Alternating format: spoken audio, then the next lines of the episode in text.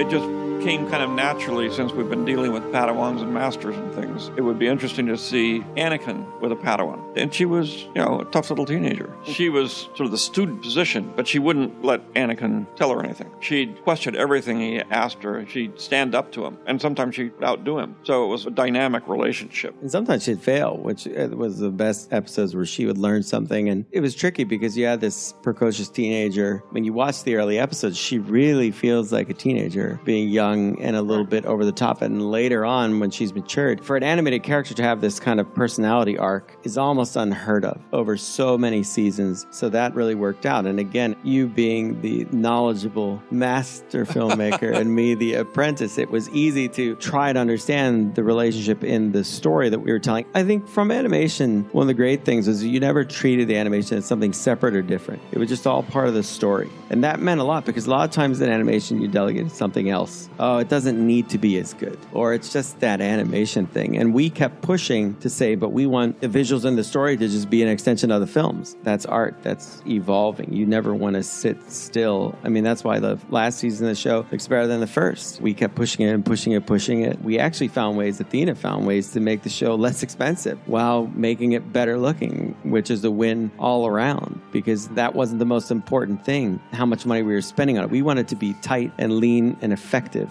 and tell good stories efficiently because then we could put that more into development and develop technology to tell the stories even better. So then you're putting your resources where they really need to be instead of always making up for mistakes or errors or reshoots. You know, you put where the value is.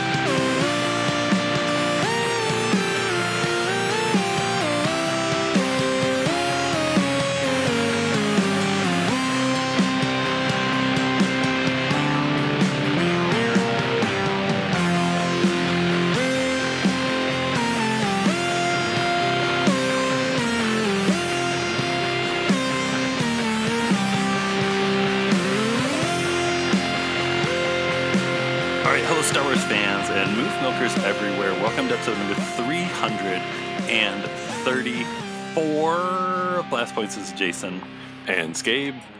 And we are past the October 26th Day of Madness, where we had Andor, new Andor, and Tales of the Jedi.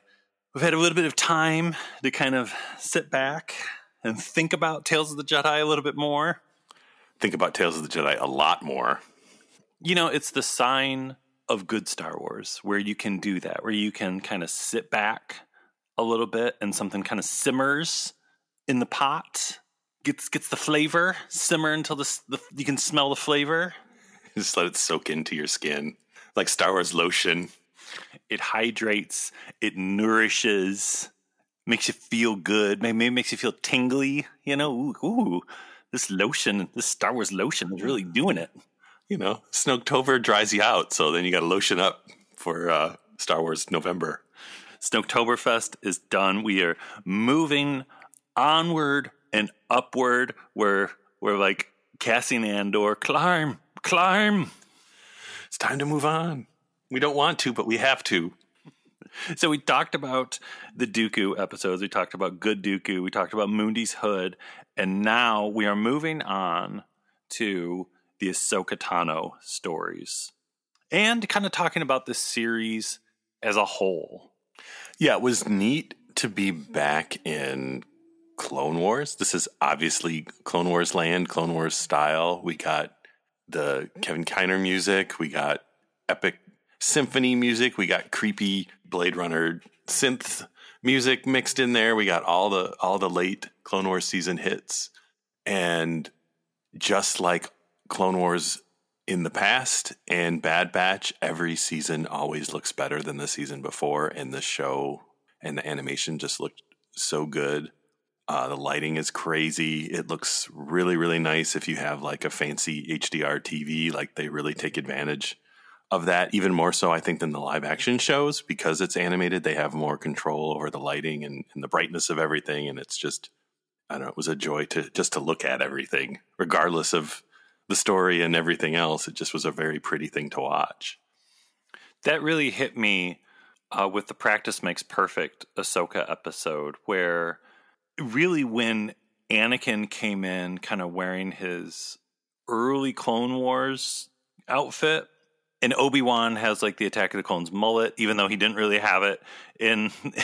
in the show, but it's you know, I'm never going to complain about some some extra Obi Wan mullet and it was like younger, like Snips kind of Ahsoka, but it looked way better than the early seasons of Clone Wars ever looked. And I was just like, wow, look at how far we've come. And I was like looking at Ahsoka like flipping around and as that little training zone got smaller and smaller and smaller. And I was like, yeah, we've come so far with Star Wars animation. And it's like you we talked about it every week with Bad Batch, where we were like, this show looks gorgeous.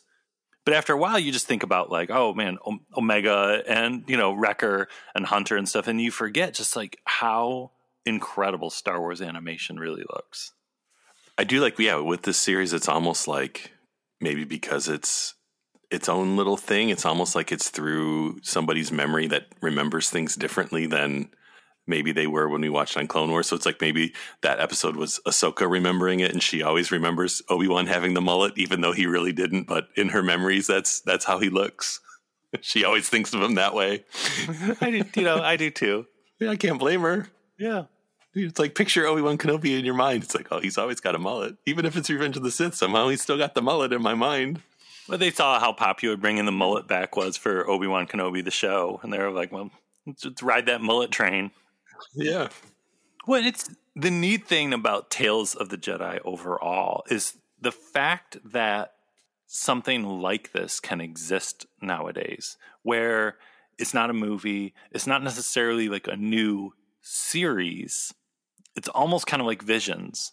It's this standalone short story collection with these kind of vaguely connected stories about these two characters that kind of jump through a period of Star Wars time. It's amazing that we can have something like this and it's the you know the dream of something like Disney Plus and having this Star Wars thing where things like this can just kind of come out and be. Yeah, cuz if anything, I mean, it's a lot like Forces of Destiny and Galaxy of Adventures, how they were just like little stories that happened in between things in the movie. And it's also kind of going back to the original influence of the original Genndy Clone Wars of them just being these short little spurts of of excitement. And it was kind of a cool thing of like going back to that original idea, but then, you know, using it to kind of tell these deeper stories that kind of fill in some gaps with uh things that happened in the movies and happened in Clone Wars, the series. And the order of the episodes is really interesting too, because you saw some people like online being like, "How come they're not in order? How come all the Dooku episodes aren't together?" But like that's the thing that now having some days after watching the show a couple times and thinking about the order, it's almost feels like it's the order of the episodes itself is like a balance of the force that there is light and there is dark. There's hope for the future and complete and total doom and gloom.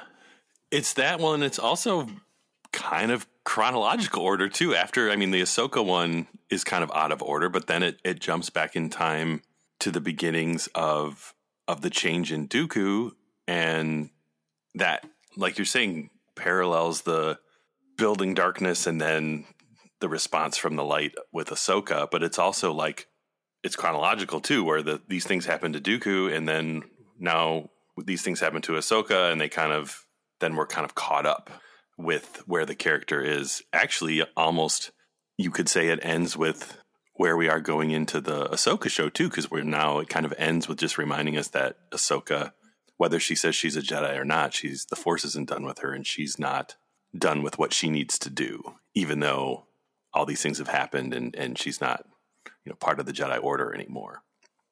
Right, and that made me wonder too if some of the Ahsoka stuff in her stories are things that will be informing things that happen in the Ahsoka show next year. Because you know that Dave Filoni, he's a slippery one. yeah, no, there's. I would be more surprised if it doesn't than if it does at this point. Because it's really interesting because it starts with life and death, which is this kind of the birth of Ahsoka Tano. Maybe the first time she uses the Force, or she doesn't use the Force, or just kind of who she is, which we're going to be getting into more in depth in a little bit. And then it goes into yeah this this Dooku, what I wrote in our notes here, the Dooku downfall trilogy, with three Dooku episodes of like we talked about in our previous episode, kind of the rising influence of Dooku's downfall and his eventual, almost reluctant acceptance of himself as a Sith Lord. And then, yeah, we kind of backtrack. We go into practice makes perfect, where it goes into the story where if practice makes perfect was about Dooku and his master, Dooku could have been like, "This is nuts. Why are you having all these troops fire on me over and over again for years and years and years when you're saying you're trying to protect me?" And it's the contrast between who Count Dooku is and who Ahsoka Tano is. Ahsoka could have taken what all the things that happened to her and become like an Asajj Ventress or something, or a Count Dooku. But she didn't. And that's kind of where we go with Resolve, where, like you said, the Force isn't done with Ahsoka Tano, and Ahsoka Tano is a student of the light side of the Force through and through, or she is just a student of the Force. And she knows her purpose is to help others, using the Force for knowledge and defense versus what we see with Count Dooku. And it's having time and stepping back and looking at Tales of the Jedi as a whole. It just makes the whole thing way more interesting and kind of what Dave Filoni was trying to say with this series. Well, and it's also what we were talking about last week with the Dooku one too. Is the order that it in kind of reinforces the idea that everything that Ahsoka becomes starts with Dooku, and Dooku being Dooku and the way he trained Qui Gon, and then the way Qui Gon trained Obi Wan, who in turn trains Anakin, and then Anakin trains Ahsoka, that it is a straight line from Dooku to Ahsoka, and Ahsoka wouldn't have become who she is if Dooku wasn't who he was. And and I think putting it in this order kind of reiterates the connection that those two have that you know we even said last week we never even didn't dawn on us how much of a connection the two of them had until we watched Tales of the Jedi. So it's another reason that it was kind of, it may seem weird the way it was structured, but it gives us that very obvious progression of even though these two people end up on opposite sides of the force and one is good and one is bad and but there's just this straight line from grumpy old Count Dooku to Ahsoka Tano who's still in the Star Wars universe today and we're yeah we're to get a whole show about her before we know it. And it's the neat thing with the balance that exists now within Tales of the Jedi. Yeah, where it's like like they couldn't be more different, but their past and their connection, yeah, is so similar. And their outcomes though are so different. The choices like the name one of the names of the episodes in Tales of the Jedi, the choices that they make are so different. True, and you could almost say, you know, we think with Ahsoka, where, and even like with the Kenobi show, of the idea that you know Jedi can't stop being Jedi, and even if they're in hiding, they're always going to be Jedi. They're always going to try to help people. They're always going to try to do what's best. And in a way, Dooku wasn't a Jedi anymore, but at the beginning he was still a Jedi, and, and in his own way, he was trying to do the right thing. He was trying to save the Jedi Order, to save the Republic, and it was kind of the same idea that even when you leave the Jedi Order, you're always a Jedi. And just in Dooku's case, it kind of what started with good intentions got corrupted. Where with Ahsoka, she was able to stay truer to her Jedi roots, even though they both were no longer technically Jedi. I think it's the thing too with the tales with Tales of Jedi that it shows is that the Dooku downfall trilogy is Dooku worrying about himself and what he is doing and his actions which we said last week too. It's also it's very anakin. Like some of the stuff dooku says and the whole thing with dooku and palpatine and yaddle it's so similar to like revenge of the sith where ahsoka is more selfless she is thinking of others like what's ahsoka doing after she leaves the jedi order like we see this brief thing of her like in this village like loading things of straw on the back of a thing, you know, and like some straw is going to fall on somebody and she stops it. Like she is always in the service of others, which, yeah, it makes me even more interested in now what are the stories to tell in the Ahsoka series? Who is Ahsoka Tano in this series that's coming next year? Is she in that show going to be more Qui Gon? I mean, yeah, and it made me think too of the fact that like, well, I almost forgot that Ahsoka knows Luke and is like hanging out with Luke, talking to him about his father and all that stuff. Like Ahsoka's getting around. Well, and the in the in the crazy stuff with all that too is they are almost you know cousins in a way, right? Like Luke's father is Ahsoka's master, Obi Wan's master was Anakin's master. They're you know they're and the, and they both can be traced back to Dooku. So it's like, you know, as much as this Tales of Jedi thing just highlights the relationship between Ahsoka and Dooku, I mean, Luke is another branch on that same tree. Yeah, it's going to be wild if they get more into that. Of you know, these two people now exist in the same place. They know each other, and they are in similar places with their relationship with with the Force and what it means to be a Jedi. So, yeah, it's probably going to be some some deep thoughts coming out of the Ahsoka show in between Rebels reunion outrageousness too. So it's exciting, exciting times. Well, and we talked about this a lot when when the Clone Wars came back, and we talked about it when Ahsoka made her appearances in The Mandalorian and the Book of Boba Fett. It still is just so cool that Ahsoka Tano has become the major Star Wars character that she is today that she has become this classic Star Wars character that is absolutely beloved. And you know, we think back to those weird, weird days, summer 2008, the Clone Wars movie, where it's just like, I, I, I don't know. I don't know. I didn't recognize myself in the mirror after I got home from the Clone Wars movie. It was a dangerous time. it's like, I'm not sure what I just watched, but here we are all these years later. Yeah. And, and, there was so much complaining about why does Anakin have a Padawan? This is stupid. This is weird. This doesn't make sense. And now, yeah, everybody loves Ahsoka. I, I look at my shelf right now as I'm talking to you, talking into this microphone, and there's one, two, three Ahsoka figures, four Ahsoka figures on the shelf over there. I know. There's two looking at me right now in front of me on my desk. so.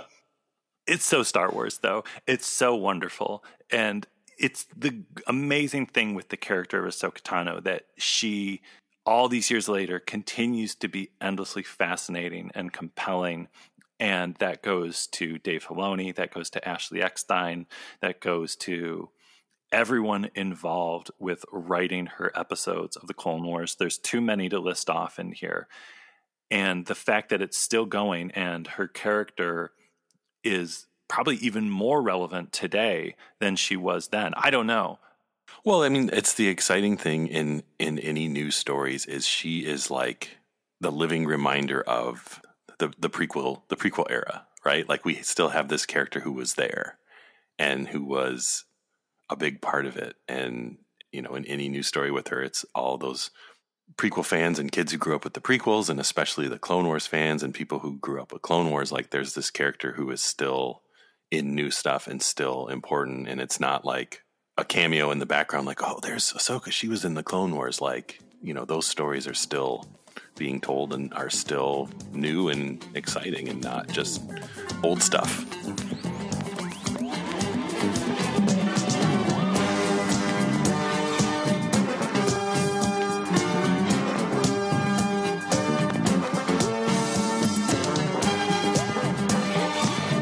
The Jedi aren't just gonna sit by while Grievous and his droids take over the whole universe. At least, that's what Anakin says. I'm supposed to listen to him. He's my master. I may just be a Padawan, but soon I will be a Jedi. And if that means I have to cut my way through a hundred droids, I will. Gladly. Star Wars The Clone Wars. A new adventure every Friday starting October 3rd at 9 p.m. on Cartoon Network.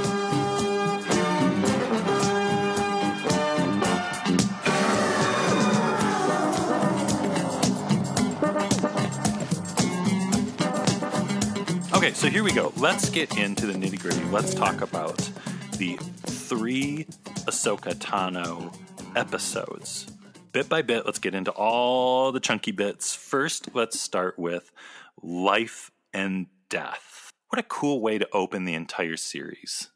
Well, in a in a story that has a lot of death in it, we might as well get a little bit of life. And I think this was kind of making me think too how we were talking about the relationship with Ahsoka and Luke and Leia that it's like we got to see their birth in Revenge of the Sith, and it's kind of nice to now see Ahsoka's birth, and you know, kind of like we've talked about in the past of Ahsoka being maybe the character that we've had the most of their life in the stories that now we literally have from the moment she was born through post Return of the Jedi stories about Ahsoka. So it's kind of fitting to just keep jump back even farther in time and give us more insights into who is this Ahsoka character.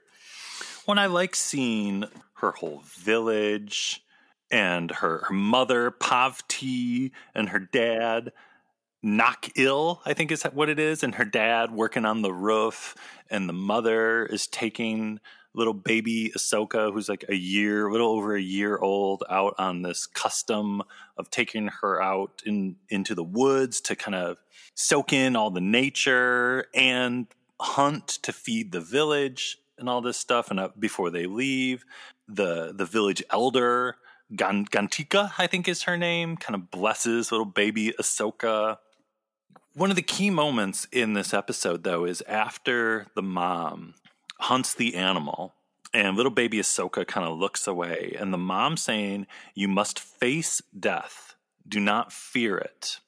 Because the, the name of the episode is Life and Death. And, you know, there's a lot of life, there's like the birth of Ahsoka, but death is part of the name of the episode. And that line, which you must face death, do not fear it, that really got me wondering, like, why why is that such an important lesson for Ahsoka Tano, for everything we know about her character, everything we've seen. And it, it made it made me right away think of Anakin and everything involved with Order 66, where Order 66 is just this big death fest. It's the death of everything. Well, and also the clones in general, and you know the last episode of Clone Wars, Victory and Death. Like as a character, she's had to face a lot of death, and part of the reason that maybe she is able to survive these situations is right from the very beginning. Like she started to learn that lesson that, you know, when you can't look away, you got to accept it and embrace it and be present. And that's the beginning of how she learns to survive. And it's like we said last week again with the Dooku episodes, where the turning point for Count Dooku we see was the death of Qui Gon and how he moved forward from that and you could say like the turning point for Ahsoka, like we see in Resolve coming up. Not to get into that because we'll be talking more about that in a little bit, but is the death which she believes of the Jedi Order and her master, Anakin Skywalker. Well, and if anything, yeah, the, the first episode in a way was almost like the deepest of the deep thoughts because not a lot happens and it's kind of ambiguous in, in the specifics with, you know, Ahsoka gets taken by this tiger creature thing and you know didn't Filoni talk about this at the panel about you know we don't really know how she convinced it to take her back but but she did. And she convinced it not to not to eat her. And so one thing I'll tell you because you might ask me this it's like when the little girl faces the giant creature is she using the force? Because no one's taught her how to. Or is she just not afraid? But how is that not the same thing? And that's all I'm asking you but that is kind of little baby one year old Ahsoka, kind of facing death Like this little, this giant tiger thing could kill her, could eat her or something, but she doesn't fear it. She doesn't fear the death. And that is a very Jedi thing. And yeah, is that using the Force? Maybe she doesn't use the Force in that moment. I mean, at first when I watched it, I thought she was doing like a like a Crocodile Dundee thing, like a you know like calming calming the the animal, or kind of like what Ezra did, like his connection with animals or something, or even Rey in the Rise of Skywalker with the the cave snake. Well, yeah, because it is even interesting. You know, if you go to the end of the episode when the when the the grandmother elders like you know says she's a Jedi, they didn't see her, you know, like move something with her mind or do anything. It's just literally the fact that she survived. They're like, yeah, she's a Jedi, and and it and it is more almost like a her attitude about it. it you know, told them more than her, you know, doing like some crazy feat of magical powers. Well, and again, and it makes me think of Dooku, where when Dooku is threatened in all of his episodes, his, his temper flares up and he retaliates with anger. And when in the Dooku episode, we talked about in contrast with that with Qui Gon Jinn and Qui Gon Jinn's like battle meditation when he's fighting Darth Maul, where Ahsoka's more uber Jedi. She's Jedi through and through. There is no anger issues temper with Ahsoka Tano. She is selfless. She's thinking of others and she's fearless. So that leads us into the next one. Practice makes perfect, which this is, I think, this is my favorite of the Ahsoka ones, and and probably tied for the, the Sith Lord with just my favorite of the whole series. And this one was fun for me because I think initially I was like, oh, that's cute. You know, she's been practicing for you know what saves her, and and there was a part of me that was like, well, that seems like kind of too on the nose.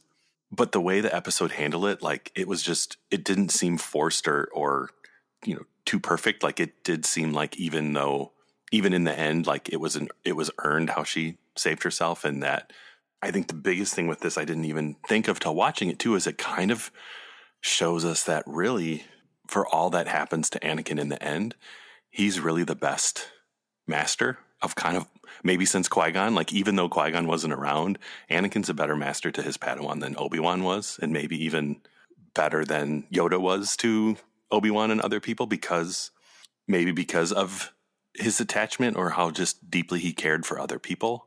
And I really liked how they played that up where, you know, he he seems like he doesn't care, but really he cares so much to the point of being angry about the about the trial she had to do and like I'm going to come up with a better test because I want to keep you safe. And some of that is you could say is the stuff that led to his downfall, his attachment issues with people he loves, but on the other hand it was he was the only one who really thought enough of how to train his Padawan to survive.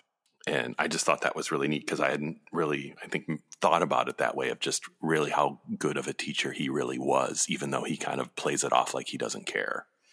Yeah, and the whole thing of this episode with the clone troopers just firing on her nonstop, nonstop, nonstop for years. And then the ending where this pays off when it, it is post Order 66 and the, the troopers' blasters are not on stun anymore. And that's, again, going back to life and death. That's facing death and not fearing it. And like Anakin says, like the best thing I can do, yeah, is to teach you how to survive.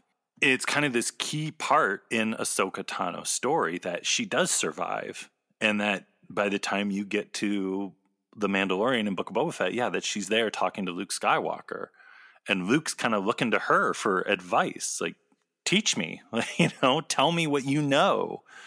Well, and it kind of shows you too that it's not just Ahsoka wasn't just like born the best; like she worked at it and she put in a lot of time, and it's kind of you know letting people know that you know, like with anything, there's people who are naturally gifted at something and people who aren't. But then at the end of the day, you putting in the time and working on something is how you get to be good at it. And luckily, in her case, she got to be really good at defending herself from clones.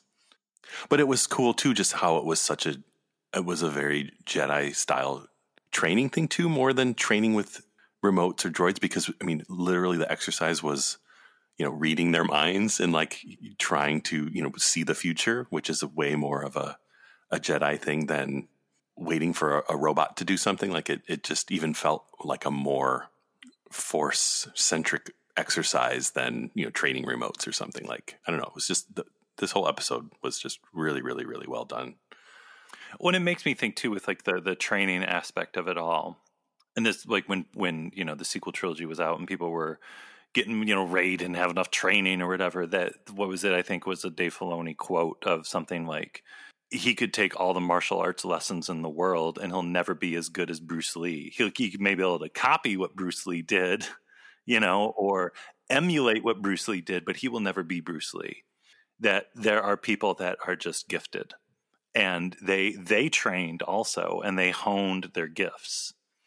Somebody like Ahsoka Tano or like Anakin Skywalker, they're gifted in the Force, and the training guides them in a certain direction. And you look at that even with Qui Gon and Count Dooku, and this whole this whole lineage going, like we keep talking about, going from Count Dooku to Ahsoka.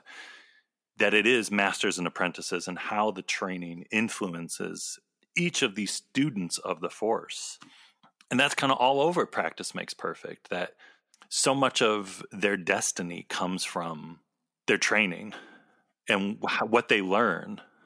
Yeah, because that is another, I think, just cute little moment of sh- showing that that progression of knowledge from like the master to apprentice was just the, you know, Anakin shows up late to Ahsoka's thing in in Obi Wan's like, "You're right on time" or whatever, and he's like, "I thought I was late." And then when Ahsoka comes to her training, she's late, and they have the same little the little joke between the two of them, and it's like.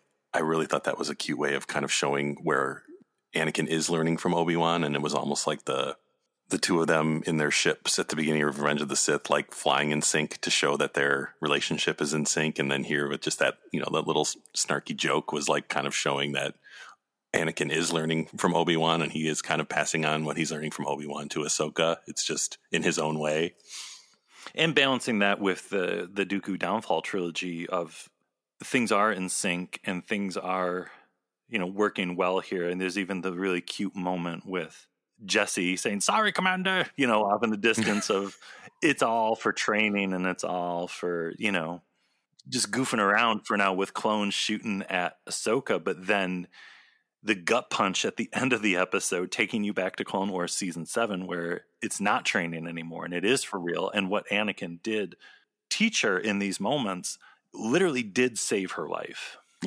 Yeah and Rex saved them both. Yeah, true. Yeah.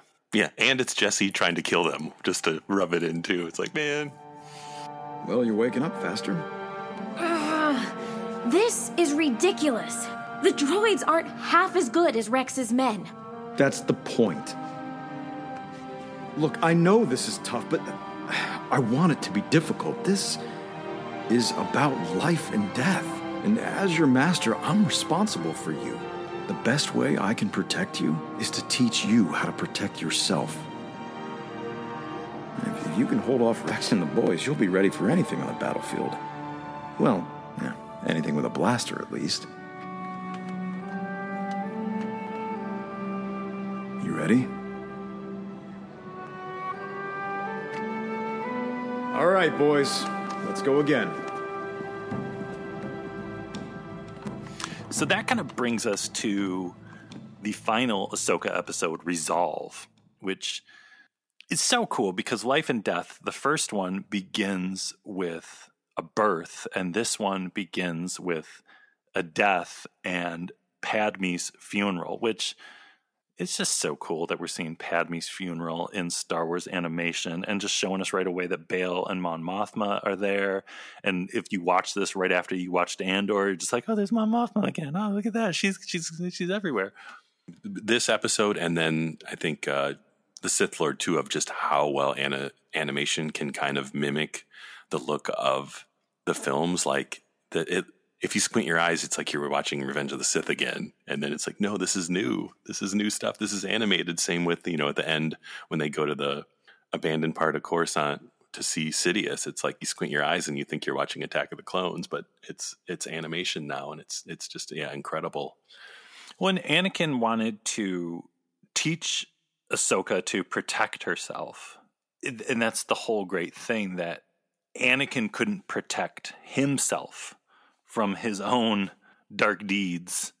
This is the question too that Sky Talkers were asking a lot after they saw the panel at Celebration Anaheim, and it's it's a really good question of did Ahsoka go to Padme's funeral hoping Anakin would be there? That she was hoping that Anakin somehow survived Order sixty six did she maybe think she could find Anakin hiding there? Yeah, she must have. It's it had to be somewhere somewhere in her mind.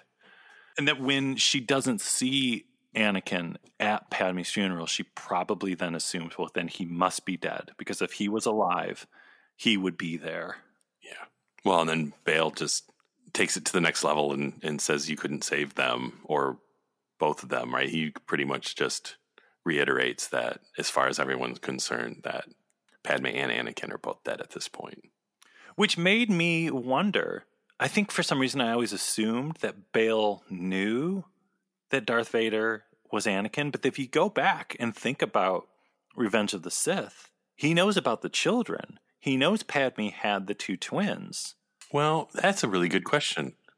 Obi Wan doesn't even know Right, because they, yeah, they, right. So you're right. No, Bail thinks he's dead because Obi Wan thinks he's dead, and Yoda thinks he's dead because Obi Wan left him burning in lava and just didn't assume that or assumed that that you know you're you're gone for when that happened. So you're right. So he would have he would have known for sure from their point of view that Anakin was dead. It wasn't even speculation when Bail says it to Ahsoka. He knew he knew from firsthand information that yes, Anakin is dead. As far as all of them knew. Yoda might know. Yoda might feel it in the Force, but uh, you like you get the sense in even in Obi Wan Kenobi that if anybody's talking to Yoda, it's Qui Gon. But I think you could say that if Anakin Skywalker truly died, because Vader is effectively a different person, that even if they felt Vader in the Force, he's not Anakin at that moment. Which is the whole thing with him coming back as a ghost and looking like young, handsome Anakin is that that Anakin was dead and Vader was a different person. Right. Nobody can feel Anakin Skywalker in the Force anymore. And it isn't until in Kenobi when they're together that that connection is kind of remade and and and they can kind of feel each other again. And kind of same with Ahsoka. Ahsoka didn't realize it was him until they were, you know, face to face fighting. So Bail gives her the, the, the little thing to to try and contact her, and Ahsoka says no, that she's tired of fighting.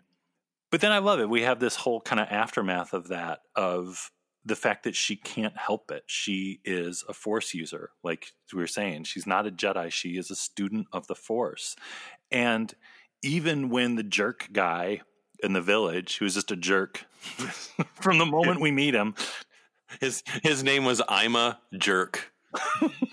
They're being real subtle with the naming. When he turns her into a freaking inquisitor, right? And this inquisitor shows up and like burns down the whole village, and the, the, the inquisitor's got like this kind of like bird face and all this stuff. Ahsoka still doesn't take the Dooku path. She doesn't be like, you betrayed me. You did, you know, like everything's miserable and it's your fault. Ahsoka's kind of like, well, I'm going to take care of this Inquisitor because only I can. And Ahsoka takes out the Inquisitor also with a very kind of Obi Wan twin suns kind of samurai one move death blow kind of thing. Well, and also too, this whole episode is kind of a a miniature Ahsoka version of the Obi Wan Kenobi show of her, you know, trying to just escape from her past and and just be a nobody, and even with the the piles of hay falling on on the sister like you know she can't not help people and not helping people and trying to hide out doesn't do anything other than potentially hurt more people which is what happened with the inquisitor and and at the end of the day yeah she can't escape who she is and she can't not use the gifts she's given no and it, it is and like we saw in clone wars where we see her later where she's kind of laying low on coruscant and it is in with everything with the Martez sisters. She even helps them when even they are just like, we don't like the Jedi. The Jedi are jerks. The Jedi just go around destroying buildings, and you know, where we are where we are because of the Jedi being jerks. In Ahsoka, her progression of kind of removing herself from the Jedi Order and the rules and all the things that kind of brought Dooku down. Like everyone's saying to Dooku, like you're just puppets of the Senate and all that stuff. Ahsoka kind of finding the true path of being like, what does it mean to be a Jedi, to be a Force user without the rules and without the Jedi Council and without the Senate? Like, what is the the true path of the Jedi? Well, and you could even say before kind of Rebels gets going, she is finding a way to help out without necessarily being obviously a Jedi with with being Fulcrum and just you know finding and helping people get into the Rebel Alliance, and it's not really till kind of Rebels gets going that she has to be a Jedi again and, and start fighting the Inquisitors. Like she finds a way to kind of keep it uh, on the down low, but still help people. And it is so cool, like you were saying, like thinking about Tales of the Jedi and what we learn about Ahsoka Tano and these stories, and paralleling that with the Obi Wan Kenobi show and Obi Wan's path. And with Obi Wan, yeah, like coming to kind of a similar conclusion, like where we said last week with the Dooku one, like Obi Wan was almost more in the Mace Windu school of things, like by the book.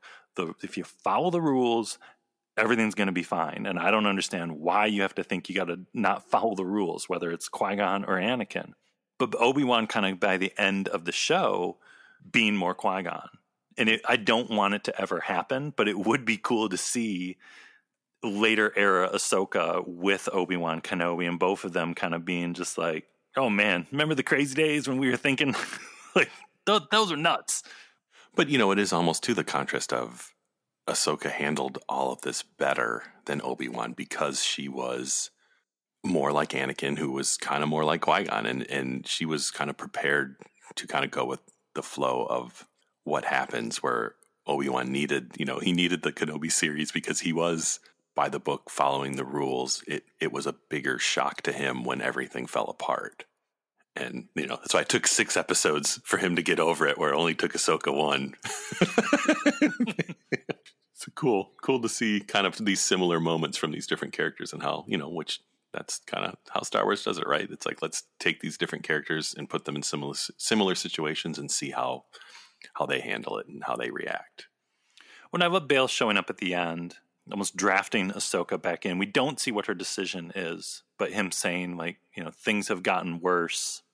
This episode ended, and all I could think about is it made me want to watch Rebels, and it made me hope we get something similar to Tales of the Jedi, maybe with Rebels type stories. Like it, it, it made me kind of miss the the Rebels visual style too. Like it would be really cool to get something similar that that looks more like Rebels and kind of tells a similar small stories with you know either Ahsoka in the time during the Rebels or you know Rebels characters or something like I don't know Bail showing up at the end and knowing like the next thing we're going to see with these characters is Rebels. It just it got I don't know Rebels on my mind, which maybe that's you know Dave Filoni messing with us because Ahsoka is you know Rebels reunion the show as well. So I think I think he's onto something here, getting us pumped up. I was beginning to think you lost this. Things have only gotten worse. Are you sure you're ready to get back into the fight?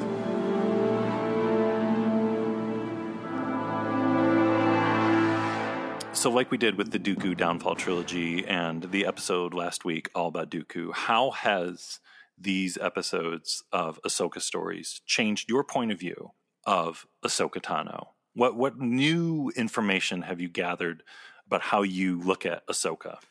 It's interesting because I almost feel like, if anything, these episodes didn't change anything, and it kind of just reaffirmed why she is who she is and why this character is people like her so much. She's good. She's a good person. She's good at what she does, and she perseveres. And that's kind of what I took out of it that underlining some of the things that we already kind of believed about Ahsoka, but giving us a story to kind of show it. She is a survivor. And where did that instinct to survive and persevere and keep the fire, the light of the Jedi lit through everything she's been through. Like, where did that kind of come from? And that's the neat thing with Tales of the Jedi, where in the Dooku stories, we see how that fire can go out and the realistic reasons why Count Dooku turned from the light side of the Force to the reasons to hold on to hope and to hold on to the dream that Ahsoka carries with her. I don't know. It's so cool. I mean, you know, you think of like, well, what other Tales of the Jedi could they do? Could they do like Yarael Poof and Saesee Tiin stories and stuff? And it's almost like if they did more Tales of the Jedi, well, what is as interesting as Count Dooku and Ahsoka? Well, what's in, what they could do, and maybe they will, is a lot of this too. I think was just showing kind of the power of teachers and students, and how a good teacher can affect a student, and someday that student becomes another teacher, and how knowledge can be passed on, and even someone who might not be the best person can still be a good teacher. Kind of, you know, the comparison of so much of what makes Ahsoka Ahsoka is potentially things that were originally came from Dooku it almost seems like the idea of Tales of the Jedi is a, is a lot of kind of showing those master apprentice teacher student relationships, and they and they gave us the little tease of uh, little Kanan with uh, Depa. Maybe there's other master student combos that would be interesting to see stories of, like those two in particular. I could see there being a Tales of the Jedi with three episodes about little Kanan. I mean, if they want to go back even farther, like Yoda and Dooku. Yeah, or, or you know, little side stories with Kanan and Ezra. Like there's there's all of these great student master relationships in Star Wars that they that could tell more little little short stories. Leia and Rey. Yeah, exactly. Right. Like we said in the beginning of the episode, we're just so lucky to be able to be at a, at a point in Star Wars where stories like this can be told. Little bite-sized little morsels of deep thoughts about Count Dooku and Ahsoka Tano. It's the prequel renaissance. It's a beautiful thing. We're so blessed to have Tales of the Jedi in our lives. It, yeah, it's the thing when when you know Disney bought Star Wars and we thought, hey, maybe we'll get new movies. We never even imagined there would be this streaming service and this way to have access to these stories. And because of the way a streaming service works, that we would get these things that would never probably have happened otherwise of yeah visions tales of the jedi galaxy of sounds biomes like you know all of these like wonderful little star wars treats that yeah that you know as much as we love george lucas in, in the olden days of lucasfilm like we may have never gotten anything like this if it wasn't for disney plus. So yeah he said yeah we're uh, we're blessed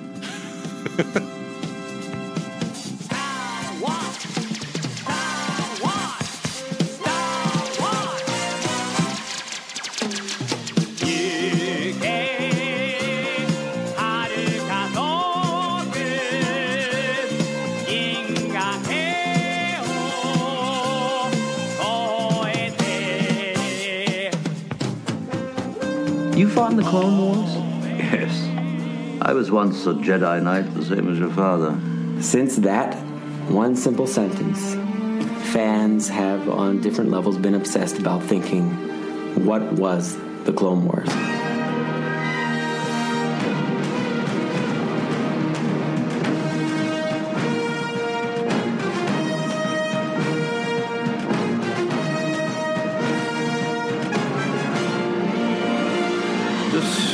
Idea of doing a animated TV series was intriguing to me because it really did allow me to broaden the, the, the canvas of what Star Wars is about.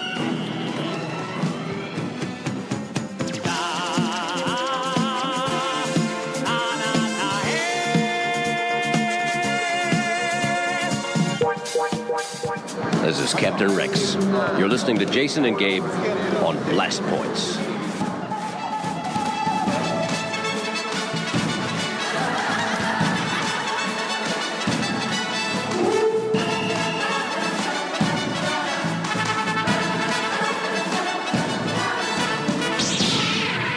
And these blast points, too accurate for sand people. Only Imperial stormtroopers are so precise.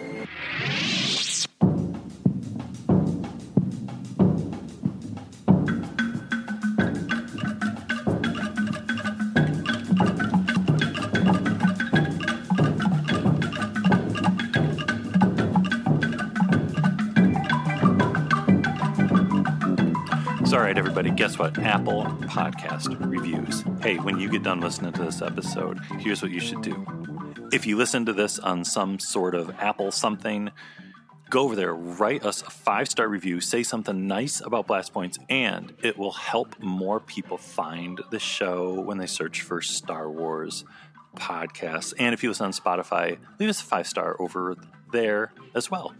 And make sure you check out our website, blastpointspodcast.com. And you're following us on social media Instagram, Twitter, and Facebook. And if you're on Facebook, make sure you're in our Super Chill group. If you want to support the show in a different way, we got the Blast Points Army on Patreon. Just last weekend, we had our Patreon episode for Andor, episode 8. Getting into the prison. Narkina 5, what is going on? Take your shoes off, get comfortable. Maybe don't get comfortable. Maybe keep your shoes on. Yeah, baby, put some boots on. That's what I'm saying. But yeah, every weekend we've got our Andor recaps over there on Patreon, and it's a ton of fun. And if you're a member of the Blast Points Army already, huge thank you to you. And it's been a long, long time. So we have got to give shout outs to the new folks of the Blast Points Army. And this is like many months worth of folks that have signed up for the Blast Points Army and are digging all those crazy Andor episodes we got over there and all the other weird stuff we have on there. So thank you to Jennifer, The Infinite Now, Stephen, Chris, Buck, Michael, Adam, M. Link, Greg, Justin, Carla, Manda. And thank you to Stephen, Shay, Sean, Andrew, Chris, Tom, Amber, Clumsy Ozzel, Helen, I Ship All Things, Thomas, Darren, Rom, Derek, Sarah, Mark, Robert, Cameron, and Jason. And thank you to Anna, Christian, Matt, Elijah, Travis, Alex, Taylor, Rick, Johnny, Jonathan, Roy, Michael, and Jason. Thank you all so much. But that about wraps up number 334 here Tales of the Jedi. We did it. It's a two part episode, it's a balance, the balance of the Force between 333 and 334 here. And maybe, just maybe, Attack of the Clones year may be back. Just like Attack of the Clones. You think it's done, but Attack of the Clones is the most important Star Wars movie ever made, and Attack of the Clones is never going away. And Attack of the Clones here, yeah, we haven't been good about it. A lot of things happened in Star Wars in 2022. Have you noticed how busy we are over here at Blast Points? We may be in an arena surrounded by battle droids, but next week we may just look up and Yoda and a bunch of clone troopers might be here to save the day. So look forward to that next week. And yeah, until then, everyone, thank you all so much for listening, and we'll talk to you later. Bye bye. May the Force be with you. Goodbye, old friend. May the Force be with you.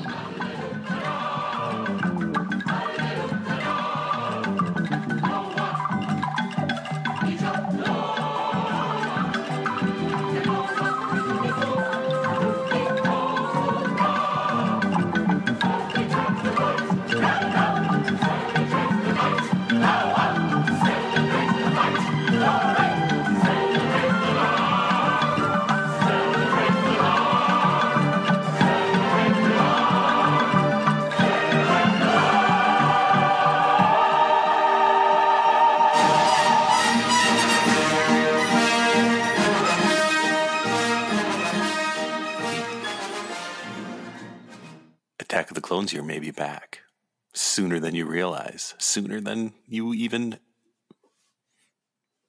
Whatever. May the force be with all.